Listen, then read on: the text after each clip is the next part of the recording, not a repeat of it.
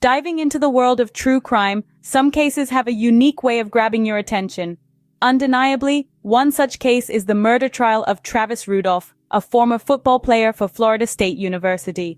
Previously shining on the football fields, Rudolph now stands on a different and grim platform, a murder trial. Not just any trial. He stares at grave charges, one count of murder and three counts of attempted murder. This narrative begins with the opening statements, which couldn't be more contrasting. One camp paints Rudolph as the villain who willingly picked up an AR-15 and opened fire, while the other camp positions him as the victim cornered and forced to defend himself. As the courtroom drama unfolds, the trial is riddled with twists and turns with Rudolph's future precariously hanging in the balance. So fasten your seatbelts as we unravel a story loaded with violence, betrayal, and a fatal shooting. The curtain rises on a tale that promises to be as complex as it is compelling.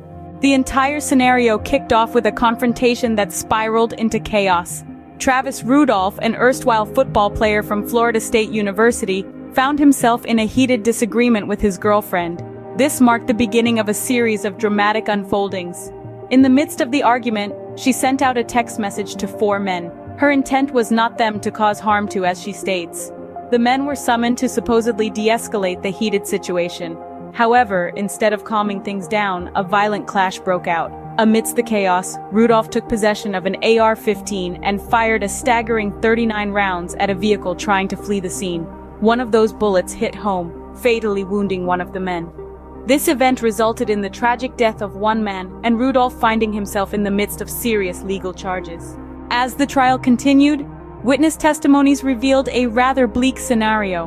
One witness spoke of how he tried to intervene in the fight, aiming to provide their friend with an escape route. However, the defense attorney challenged the credibility of this witness, implying that the individuals involved in the confrontation had sufficient time to dispose of any weapons. In the midst of all this, Rudolph's girlfriend emerged as a figure of interest, her text messages and internet search activity sparked curiosity about her true intentions. Have you snooped around in his phone on prior occasions with his password?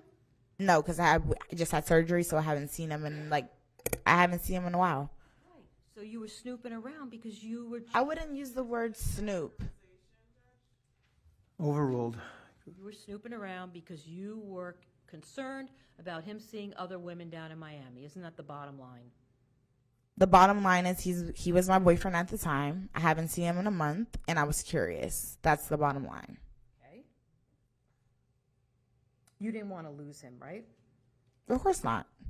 And when Travis said that he found Ky- um, Kyla's body more attractive than yours, you became infuriated, right? No. You didn't? No. You didn't. You weren't upset that he found Kyla more attractive than you. No. When you saw the text from Kyla, you told the jury yesterday it was time for me to go. You remember that? Correct. Okay. And when you saw the text from Kyla, Travis was still outside, right? He was out with his brother. You were you were looking through his phone when he was outside. Correct. So you waited for Travis to come back into the house to confront him, did you not? I more so didn't confront him. I just went into the room to grab my things. So you didn't walk right out the door, did you? I went to go grab my things, and he seen his phone on the couch, so he kind of put two and two together. Well, you waited for him to come back in so that you could confront him. Isn't that what's happening? I didn't confront him. He kind of confronted me about the situation because he seen his phone was open. You wanted to hurt him, and that's why you stayed in the house so that you could confront him and then destroy his property, did you not? No, I wanted to grab my things and I wanted to leave. Okay. Well, you immediately went off on him, didn't you? No. Yesterday you told the jury I was I was hurt. I was not angry. You remember that? Yes. But you were actually very angry, were you not? I was more so hurt than angry. But you were also angry, weren't you? I was more so hurt than angry. These testimonies, with their additional of complexity, forced everyone to reevaluate what truly transpired that day. As the trial wrapped up, the main points of the case became clear. The argument that initially sparked between Rudolph and his girlfriend escalated into a violent melee with four men, ultimately resulting in a tragic shooting incident. Rudolph, handling an AR-15, executed 39 rounds while the men were attempting to flee, tragically taking one life. The testimonies provided an insight into the pandemonium that unfolded that day, with a witness recounting his futile effort to help a friend escape, which unexpectedly morphed into a fatal encounter. At this point, any guns? No, not at this point. Um, the, the fight that was going on, was it one on one? No.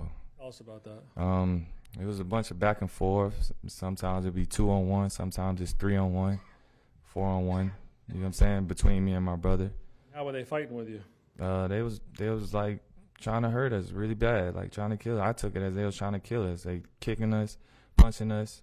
I got choked one time. Everything. Okay. And were they saying anything to you during this uh, during this battle? Yes, they said we on demon time. Y'all gonna die today. And what did that mean to you, demon time? You know about that? Like they basically like they don't. Excuse my language, to jurors, but they basically saying that I don't give a f- about nothing. I'm coming to handle my business. Is, is that a new term, demon time? Yes. There was no talking. I got punched and now I'm getting jumped. And now me and my brother is fighting for our lives. Well, they weren't there to find out your side of the story. No. They didn't care. No, they didn't. Sort of like the police, huh? Right. Sustained. So you you're you're in a fight now. How long does it last? Do you know, or does it just seem like a long time? Um, it seemed like a long time. I remember I was like out of breath, especially after I got choked. So it seemed like a pretty long time to me. You're an NFL player. You you can't beat up three, four guys.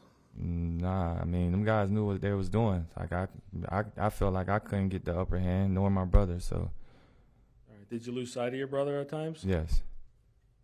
Tell us the best memory after the guys jumped on top of you. What, what do you remember after that? Um, I remember, like I said, it was at one point in the driveway I was getting choked by Tyler, I believe, and my brother had came and like got him off off me. You say Tyler. That's the guy without. Yeah, the guy without the shirt. You know his name now, obviously. Yes. Okay. Um, and then after that, uh, like I was trying to like distance myself, and then I remember I went from like the bottom of the driveway to east. It'll be east. Um, from looking from outside my house, I went east and then That towards Mr. Estes' home or away from his home? Um away. It'll be away from Mr. Estes' home. Okay. And uh, I remember at some point I get near the the palm tree with the bricks around it. What happens? Um, during that time, it was just me, Tyler, and Sebastian, and they were kind of trying to like angle me in. And when they was trying to angle me in, t- Sebastian was saying, "You f- with the wrong girl. You finna die today."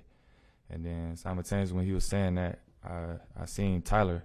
He pulled out a firearm from his right. Meanwhile, the defense tirelessly endeavored to recast Rudolph as the victim, not the instigator, casting doubts on the witness's abilities to accurately recount the events and hinting at possible inconsistencies in the evidence. This trial has indisputably sparked nationwide conversations, inciting debates about self-defense laws, the role of prominence in judicial proceedings, and the dangerous potential of escalating disputes.